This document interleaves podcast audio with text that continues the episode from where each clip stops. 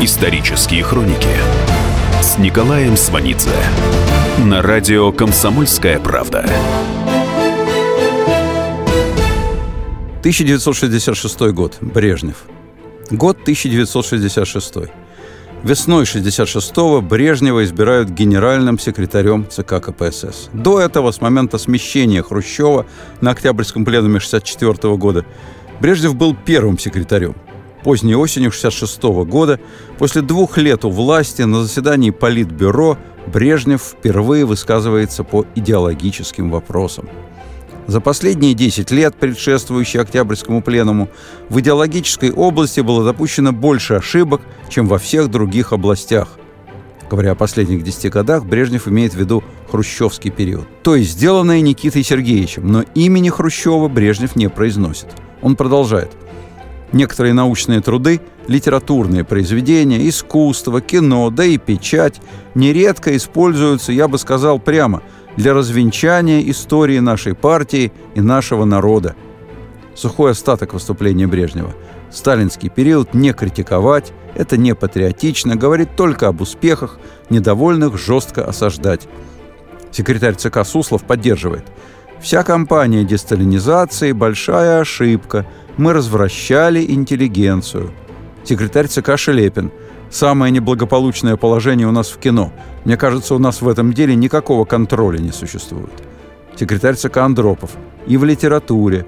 Вот есть у нас Твардовский, коммунист, и Симонов, коммунист. Парторганизации должны спросить с этих деятелей. Брежнев. Нам нужно на новой базе привести в систему историю нашей Родины, нашей партии, историю Отечественной войны. Только что в 1966 запрещена публикация военных дневников Симонова «100 суток войны». Фильм по второй части симоновского романа «Живые и мертвые» весь изрезан. Симонов снимает свое имя из титров. И это при том, что Симонов не просто официальный советский писатель, а живой классик.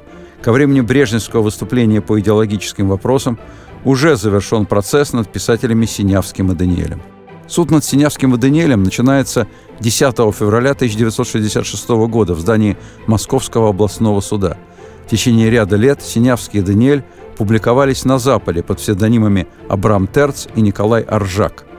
Пять лет КГБ не мог их вычислить. Андрей Синявский и Юлий Даниэль обвиняются в том, что их произведения носят антисоветский клеветнический характер. Обсуждение и уничтожение писателей в СССР не новость. При Сталине погибли сотни писателей. Теперь, в 66-м, Синявский приговорен к семи годам лагерей строгого режима и пяти годам ссылки, а Даниэль – к пяти годам лагерей и трем годам ссылки. В УК РСФСР нет статьи, запрещающей советским писателям публиковаться за границей, но 70-я статья УК, введенная после расстрела рабочей демонстрации в Новочеркасске, позволяет широко толковать понятие антисоветской агитации и пропаганды – жесткость приговора Синявскому и Даниэлю связана не только с их деятельностью, но говорит о реакции власти на новые явления в жизни страны. 5 декабря 1965 года, в День Конституции, в Москве на Пушкинской площади происходит первая с 27 года несанкционированная демонстрация.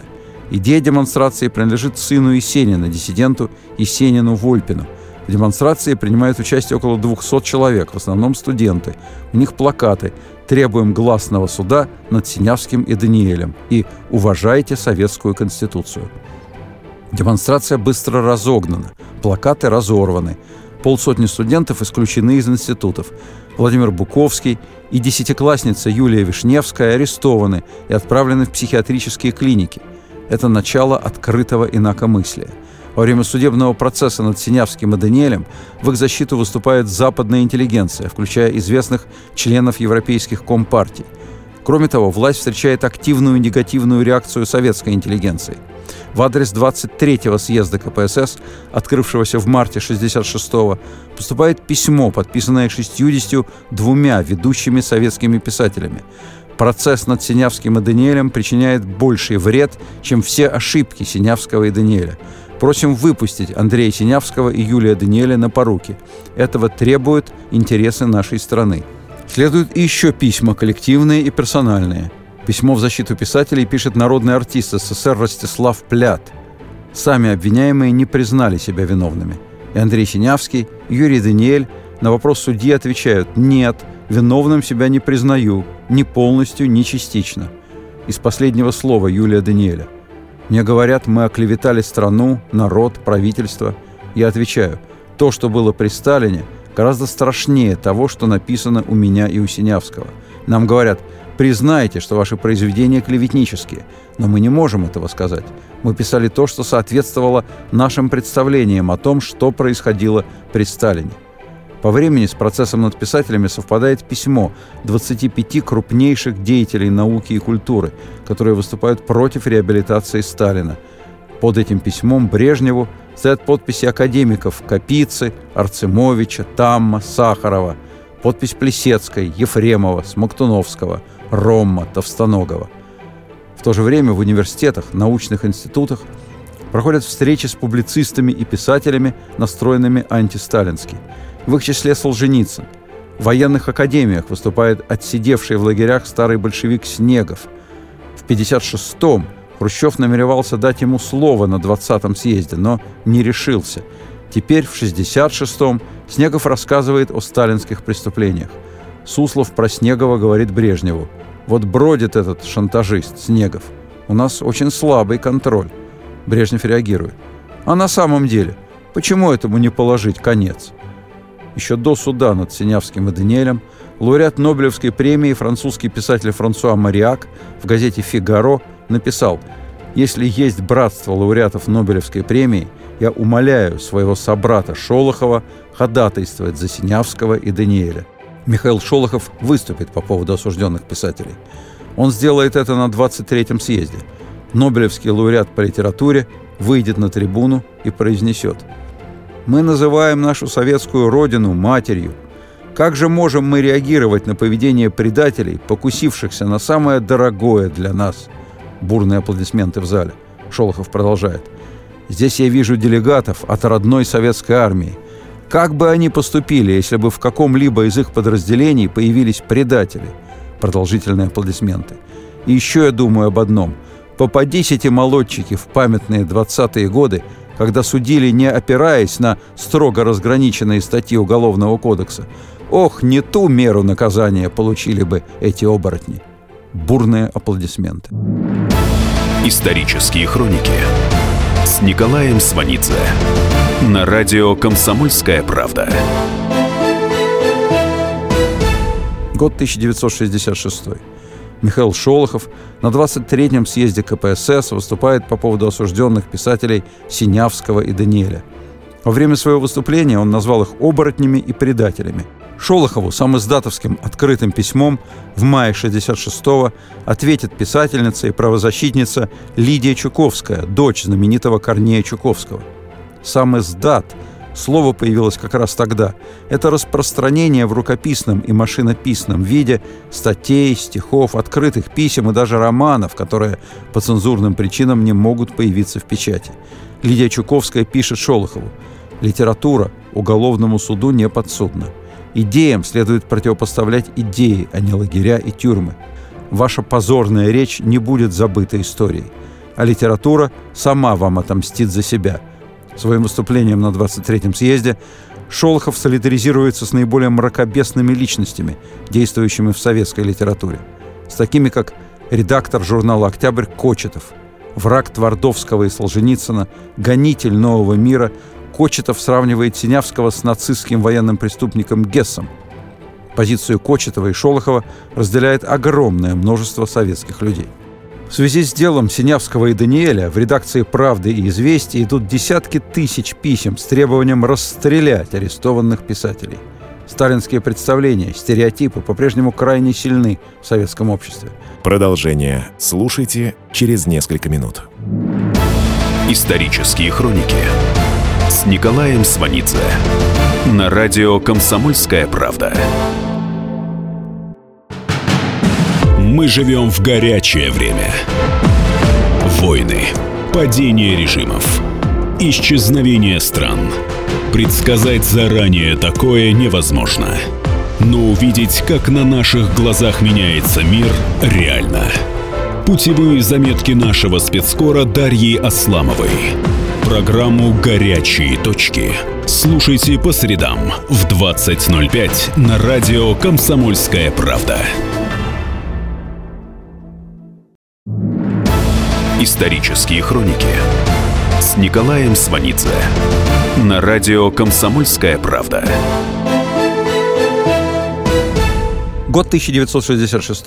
На 23-м съезде КПСС, где Шолохов клеймит уже осужденных Синявского и Даниэля, Брежнева избирают генеральным секретарем ЦК КПСС. С предложением о возврате к должности генерального секретаря выступает глава московского горкома партии Егорычев. Зал встречает предложение бурными аплодисментами. Зал сходу улавливает политический намек. Словосочетание «генеральный секретарь» связано только с одним именем, с именем Сталина. Тот же Егорычев предлагает вернуться к прежнему названию высшего партийного органа – Политбюро – Политбюро десятилетиями произносилось с неизменным определением – «Сталинское политбюро». Зал рефлекторно голосует за возврат к сталинской терминологии. С октября 1964 когда в результате заговора Хрущев был отправлен на пенсию. Брежнев не организатор антихрущевского заговора. Инициатором был Шелепин. Шелепин с 1958 по 1961 глава КГБ, до этого первый секретарь ЦК ВЛКСМ. После КГБ становится секретарем ЦК, занимается кадрами.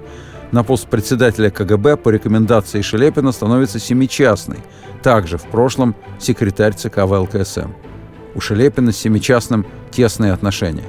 Шелепин молод, ему 42 года и очень амбициозен. Он стремится к власти. Обсуждение предстоящего переворота чаще всего идет на футболе. Шум, крик на трибунах – лучшая обстановка для конспиративных разговоров. Амбиции Шелепина развивал и поддерживал сам Хрущев.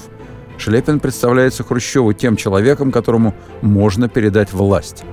В начале 60-х Хрущев предлагает Шелепину возглавить Ленинградский обком. Это послужило бы школой и трамплином для дальнейшего карьерного прыжка. Шелепин отказывается. Хрущев не настаивает. Шлепин сохраняет пост секретаря ЦК по кадрам, что соответствует тем целям, которые он намечает. Брежнев в 1960 году назначен Хрущевым председателем Президиума Верховного Совета СССр. Для Запада он президент. В СССР же это формально высшая государственная должность. Фактическая власть в стране безраздельно принадлежит лидеру партии. Брежнев сменяет на посту председателя Президиума Верховного Совета Климента Ворошилова. В 1957 году Ворошилов поставил на Молотова и Маленкова во время их вялой попытки сместить Хрущева. Брежнев тогда был на стороне Хрущева, и на пленуме после резкой реплики Кагановича даже упал в обморок. Хрущев в 1957-м выиграл. Молотов и Маленков с политического поля исчезли навсегда. Ворошилова Хрущев тогда не тронул. В 60-м году Ворошилова торжественно отправляют на пенсию. Брежневу в этот момент 53 года. Пост председателя Президиума Верховного Совета престижен и публичен. Имя и лицо Брежнева появляется в газетах. Брежнев много ездит с визитами за границу. Как формальный глава государства принимает высоких зарубежных гостей. Все отмечают, что у Брежнева отлично сшитые костюмы. Посол США в СССР Колер говорит, должно быть, Брежнев имеет лучшего портного в Москве. Но летом 1964 года Хрущев лишает Брежнева представительской должности и вновь делает его секретарем ЦК. В начале октября 1964 Брежнев присутствует на праздновании 15-летия ГДР. Советский посол приглашает на прием знаменитых и еще не опальных музыкантов Вишневскую и Ростроповича. Вишневская вспоминает, «Весь вечер я сидела рядом с Брежневым, и он, как любезный кавалер, старался развлечь меня. И вообще был, что называется, в ударе. Щеголял знанием стихов, особенно Есенина. Пил он немного, рассказывал анекдоты, даже стал петь смешные частушки, прищелкивая пятками, руками изображая балалайку. Цокал языком и на вятском наречии пел довольно приятным голосом. Я его рассматривал тогда без пристрастия, не предполагая, какой пост он займет в государстве. На следующее утро после ужина в Берлине с Вишневской и Ростроповичем Брежнев едет на охоту. Программа его визита уже исчерпана, но он не торопится в Москву. Его начинают разыскивать. Находят. По телефону с ним говорит председатель КГБ Семичастный. «Если вы не приедете, то пленум состоится без вас. Отсюда делайте вывод». Брежнев срочно вылетает в Москву. Вспоминает член Политбюро Воронов. Перед самым пленумом меня пригласили поохотиться в Завидово. Когда стали собираться домой, Брежнев пригласил свою чайку. Сказал, «Поговорить надо, дорогой». С нами ехал еще один секретарь ЦК, Андропов. Он то и дело вынимал из папки какие-то бумажки и показывал их Брежневу. Тот просматривал и возвращал со словами «Хорошо, теперь он от нас никуда не денется». У меня сложилось впечатление, что дело шло о каком-то компромате, подобранном Андроповым. К моменту смещения Хрущева Брежнев почти год как находится в контакте с Шелепиным и Семичастным. Точно так же, как Суслов и Косыгин. Шелепин с 1962 года по предложению Хрущева возглавляет еще и Комитет партийно-государственного контроля. Кроме того, Хрущев счел нужным сделать Шелепина зампредом Совета министров СССР – 1964 году Шелепинский комитет партийно-государственного контроля превращается в мощную структуру, которая способна снизу доверху дублировать советские и партийные органы. Шелепинская структура обладает правом проводить расследования и передавать дела в прокуратуру. С марта-апреля 1964 года комитет контролирует вооруженные силы, КГБ и МВД. Соответствующие комитеты создаются в регионах. 15 республиканских, краевые, областные, 1057 городских и районных, 348 тысяч под предприятием, колхозом, совхозом, 270 тысяч постов народного контроля. В них вовлечены 2 миллиона 400 тысяч человек. Шелепин готов к рывку. Именно Шелепин сделает основной антихрущевский доклад на президиуме ЦК, предварявшем смещение Хрущева. Первоначально материал предназначался для выступления члена президиума ЦК Полянского – Доклад готовился в КГБ, прежде всего в экономическом подразделении этого ведомства. Вероятно, работа Наполянского была просто операцией прикрытия. Может быть, Шелепин и его друг, глава КГБ Семичастный, в последний момент приняли решение о том, что делать доклад будет совсем другой человек, а именно сам Шелепин. В любом случае, очевидно, что подготовка такого масштабного доклада потребовала длительного времени, и значит, смещение Хрущева планировалось и обдумывалось давно – Шелепинский доклад реалистичен в том, что касается критики экономической ситуации. Что касается общей идеологии, то он совершенно сталинистский. Вечером того дня, когда был снят Хрущев, с Брежневым встречается бывший первый секретарь ЦК Компартии Казахстана Пантелеймон Пономаренко. Пономаренко и Брежнев были поставлены Хрущевым на Казахстан в 1954-м, в начале целинной эпопеи. Сначала Брежнев при Пономаренко был вторым секретарем – Пономаренко – человек Маленкова, бывшего в то время председателем Совмина. В 1955-м Хрущев смещает Маленкова, а значит, маленковский человек Пономаренко не нужен Хрущеву во главе одной из крупнейших союзных республик. Пономаренко снят с должности. Первым секретарем в Казахстане Хрущев делает Брежнева. В 1956-м Хрущев вернет Брежнева в Москву. 14 октября 1964 года Пономаренко встречает Брежнева возле подъезда дома на Кутузовском проспекте, в котором оба живут. Пономаренко вспоминает. Первое, что Брежнев сообщил, сегодня мы Хрущева скинули. «А кого же избрали первым?» – спрашивает Пономаренко. «Представь, меня!» – со смехом отвечает Брежнев. Однажды, в 1947 году, Хрущев в разговоре со Сталиным упомянул о Брежневе, бывшем тогда секретарем Днепропетровского обкома – Хрущев сказал Сталину, что Брежнев покладист, старателен, услужлив.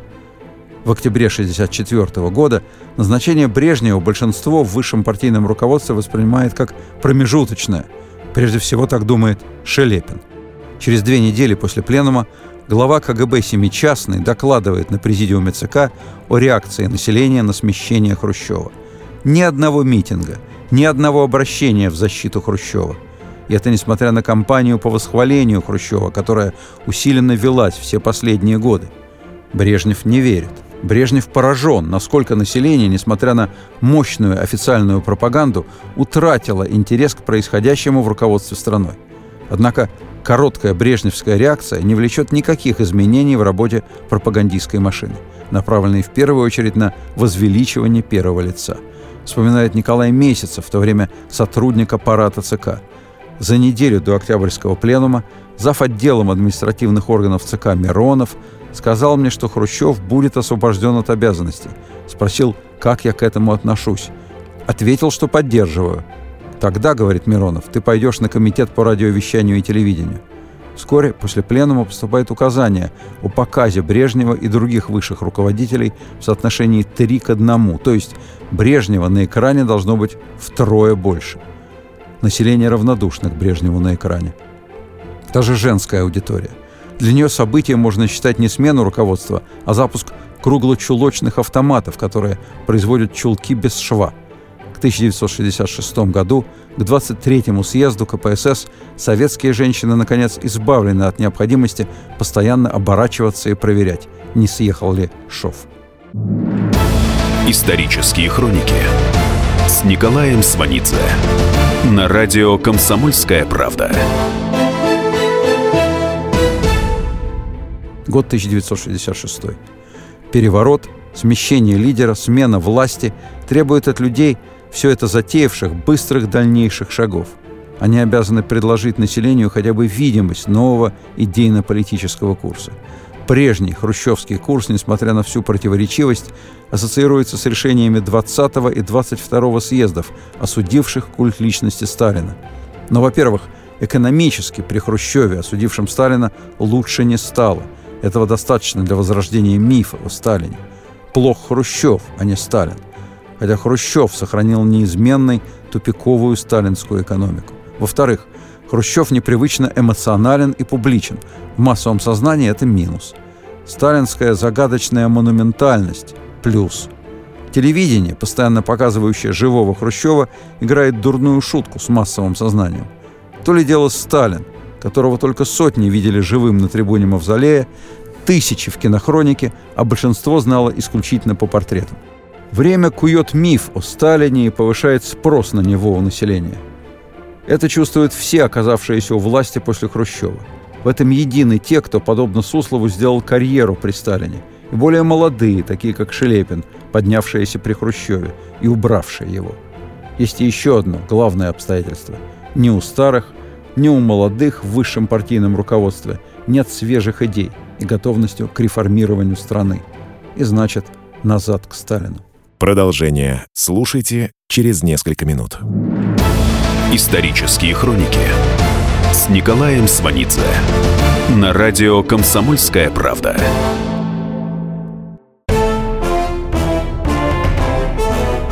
Товарищи солдаты и офицеры российской армии. Полковник Баронец разрешает обратиться. Звоните и задавайте накопившиеся вопросы. Угроза НАТО, жилье для военнослужащих и перевооружение России.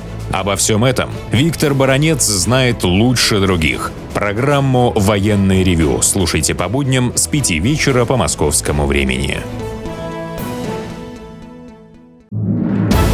Исторические хроники с Николаем Сванидзе на радио «Комсомольская правда».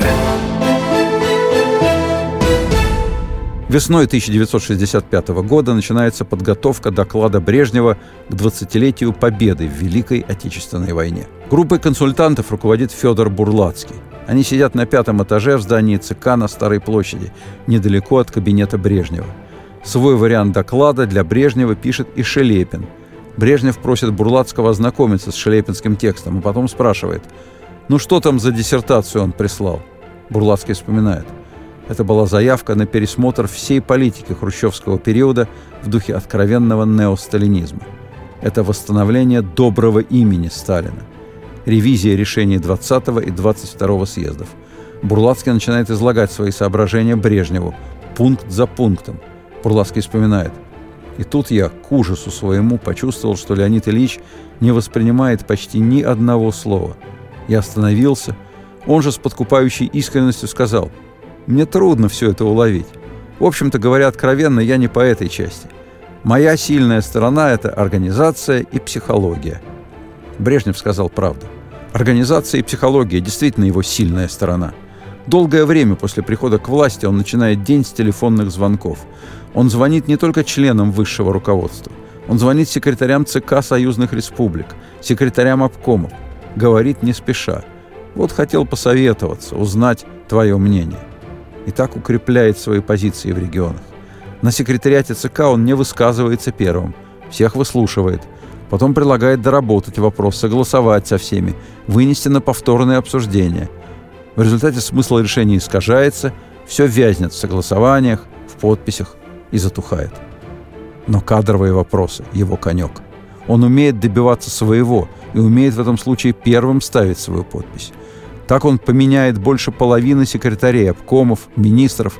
Президент США Никсон, встречавшийся с Брежневым, в воспоминаниях напишет – в годы правления Брежнева в Советском Союзе сложилось нечто похожее на новый класс. Тех, кого он снимает, он тоже не забывает. Они не исчезают, они получают должности рангом ниже или назначаются послами. Первый секретарь Московского горкома партии Егорычев, озвучивший в 1966 году предложение избрать Брежнева генеральным секретарем, вскоре снят с должности и отправлен послом в Данию. Его дочери подарена квартира – на дипломатическую работу переведены подряд три министра сельского хозяйства – Бенедиктов, Мацкевич, Полянский. Брежнев никогда не преследует отставленных. В этом смысле он точно не сталинист. Но вопрос о том, как быть со Сталиным, остается краеугольным для партийной верхушки все 60-е годы. Выступление Брежнева на праздновании 20-летия Победы – первое его публичное выступление в качестве нового главы страны. Дискуссия в президиуме ЦК по тексту доклада идет до последнего момента. Большинство разделяет позицию Шелепина и настаивает на развернутой, позитивной оценке Сталина. Требует исключить само понятие «культ личности». Никто не вспоминает о том, каким репрессиям Сталин подверг армию перед войной, о том, как страна была не готова к войне, какими страшными были 1941 и 1942 годы, какие мы понесли потери. Суслов смыкает ряды с Шелепиным. Брежнев выбирает свой вариант. В докладе он только однажды произнесет имя Сталина, что политически более сдержанно, но от этого не менее эффектно. Зал разражается аплодисментами. Однако это второй взрыв аплодисментов на торжественном заседании по случаю 20-летия Победы. Первый и более мощный произошел, когда в президиуме непосредственно вслед за Брежневым появился маршал Жуков. Жуков к этому времени уже 8 лет как исключен из общественной жизни. Хрущев отправил Жукова в отставку вскоре после того, как тот фактически обеспечил ему победу над Молотовым и Маленковым в 1957 году. В мае 1965 года Брежнев извлекает Жукова из пенсионного забвения. При виде легендарного маршала зал поднимается и скандирует «Жуков! Жуков!». Среди военных вскоре пойдут разговоры о возвращении маршала в армию – о чем глава КГБ Семичастный информирует Брежнева. К этому Брежнев готов не был. И Сталин, и Хрущев знали, что такое фактор Жукова. Они поочередно отправляли Жукова в ссылку, либо в отдаленные округа, либо на дачу. Каждый из них боялся возможного политического влияния прославленного военачальника, как на армейскую среду, так и на население, мужская часть которого состояла из фронтовиков – Брежнев наследует этот страх, хотя Жуков реальных поводов никогда не давал, а теперь уже стар и нездоров. Брежнев даже после избрания генеральным секретарем еще несколько лет не ощущает всей полноты власти, в том числе в армии. Пока первое лицо не набрало вес, маршальский блок во власти представляет собой серьезную силу. У маршалов слава героев войны. И в середине 60-х это политический аргумент – Имя Жукова, даже старого, может усилить этот аргумент. Именно поэтому, когда в 1966-м смертельно заболевает министр обороны Малиновский, у Брежнева появляется идея поставить на этот пост не профессионального военного, а секретаря ЦК Устинова, который с начала войны занимает высшие должности в руководстве оборонной промышленностью. Устинов генерал-полковник с 1944 года, когда Брежнев был просто полковником.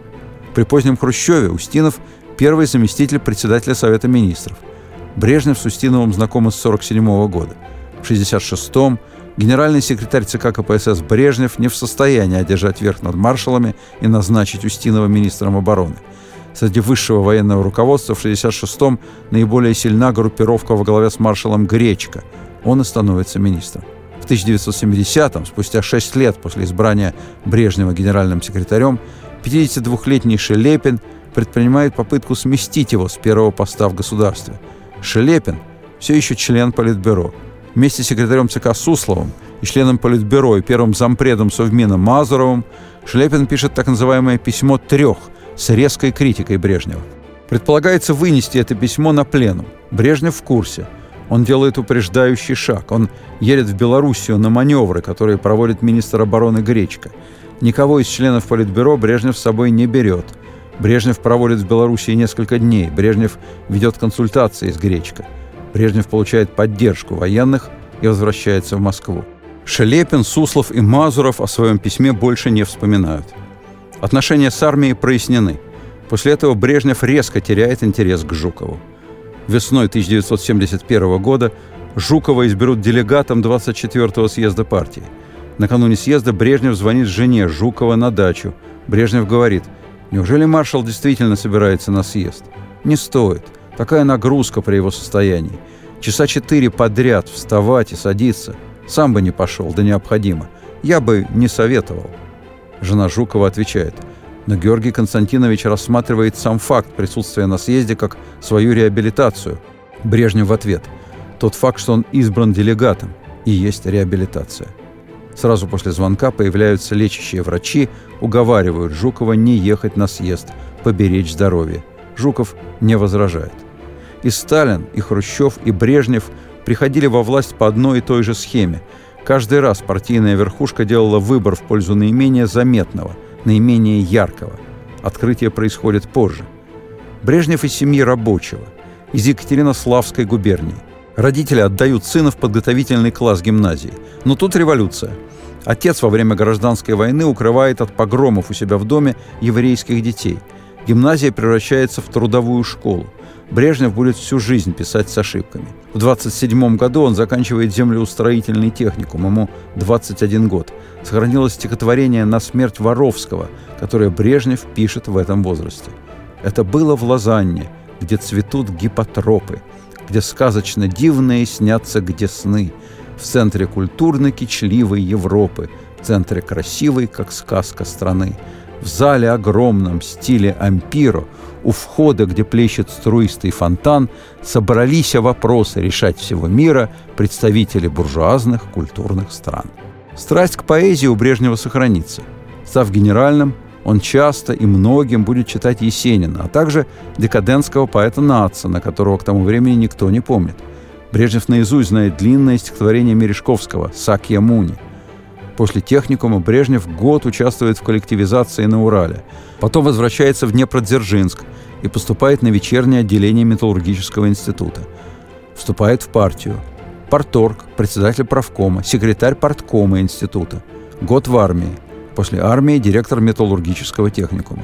Ничто не предвещает быстрого карьерного роста. Но тут начинается большой террор. Люди уничтожаются, освобождаются места – в 1938-м Брежнев становится зав. отделом советской торговли Днепропетровского обкома, а через год он уже секретарь обкома по пропаганде. О пропагандистской работе говорит «ненавижу эту тряхомудию». Потом становится секретарем по оборонной промышленности. Дальше война. Во время войны Брежнев карьеры не делает.